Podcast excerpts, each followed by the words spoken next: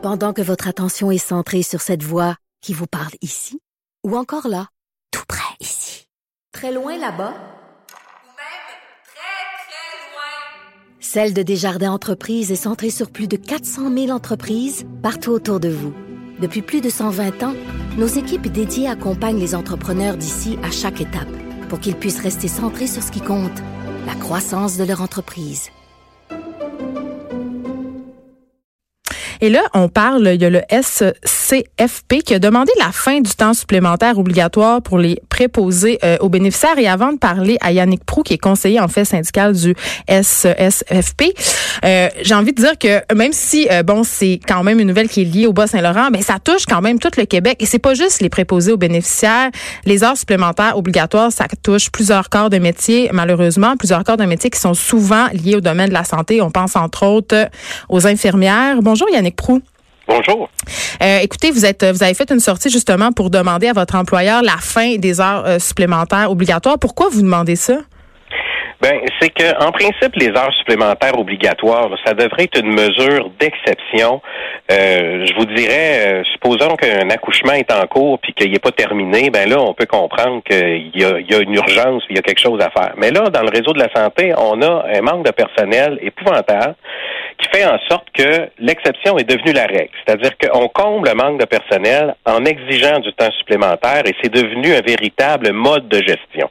Et ça, ça a des impacts euh, vraiment dramatique là, sur la qualité de vie au travail puis la santé physique et psychologique de nos gens. Et là, Yannick Prou, euh, contrairement aux infirmiers et aux infirmières, euh, les préposés aux bénéficiaires sont pas soumis au même code de déontologie, c'est-à-dire que quand tu es infirmier ou infirmière, t'as pas le choix de faire d'assurer en fait la continuité des soins. Vous, vous n'êtes pas soumis à ce code-là, mais quand même, on se sert quand même des mêmes arguments pour vous obliger à faire du temps supplémentaire. J'ai l'impression que même dans, certains établissements, c'est quasiment rendu du chantage émotif. Euh, c'est du chantage émotif et c'est du, chantage direct là. On, on, vraiment on menace les gens de mesures disciplinaires.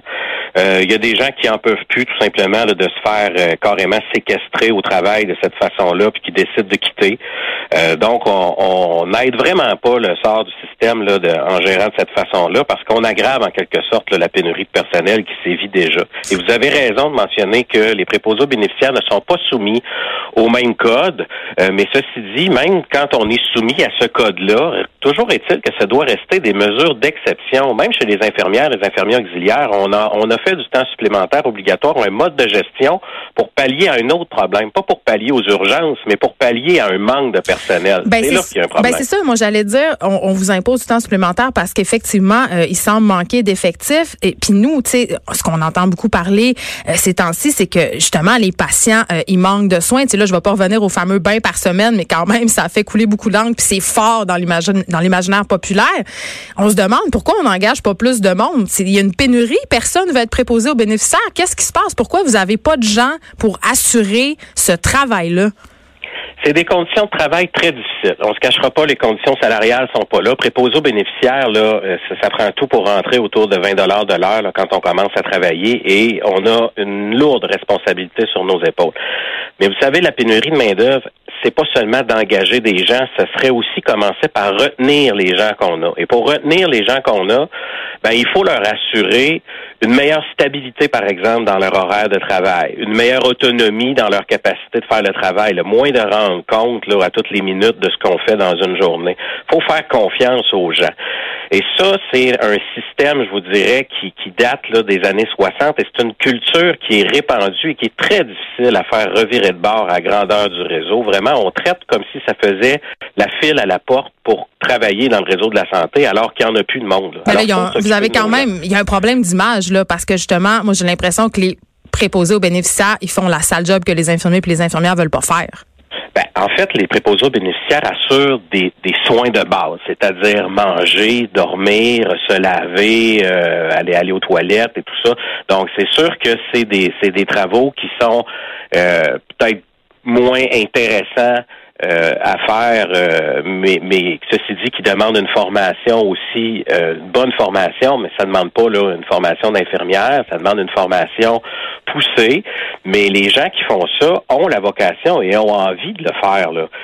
sauf que quand on, en plus de ça, on ajoute un environnement qui te donne pas le goût de rester au travail, ben c'est un problème pour les gens qui sont là, mais c'est aussi un problème pour en attirer des nouveaux, parce qu'il y en aurait des gens qui seraient intéressés si ce qu'on garantissait, ce serait euh, de la stabilité dans les horaires de travail, possibilité d'avoir une famille, mais quand on sait qu'on risque de se faire imposer, moi je dis carrément, on se fait séquestrer au travail par du temps supplémentaire obligatoire, c'est là que ça intéresse pas grand monde. C'est-à-dire que tu rentres, mais tu sais pas à quelle heure tu sors.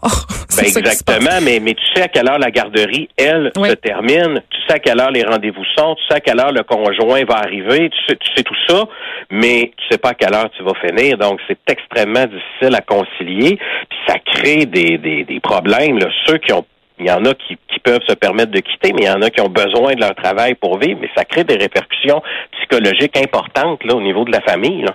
Et là, euh, Yannick Prou, est-ce que vos, votre employeur s'est montré ouvert à vos revendications? Pour le nôtre, à ce moment-ci, nous dit qu'il gère déjà en mesure d'exception. Malheureusement, c'est pas vrai, c'est quotidien. Mais ce qui nous rassure, c'est qu'il y a des employeurs qui commencent à montrer ça. Le 6 des Laurentides, la semaine passée, a émis une directive claire à l'effet de faire cesser le temps supplémentaire obligatoire comme un mode de remplacement de personnel. La directive était très claire. Dans leur cas, il y avait même du personnel administratif qui était souvent réquisitionné.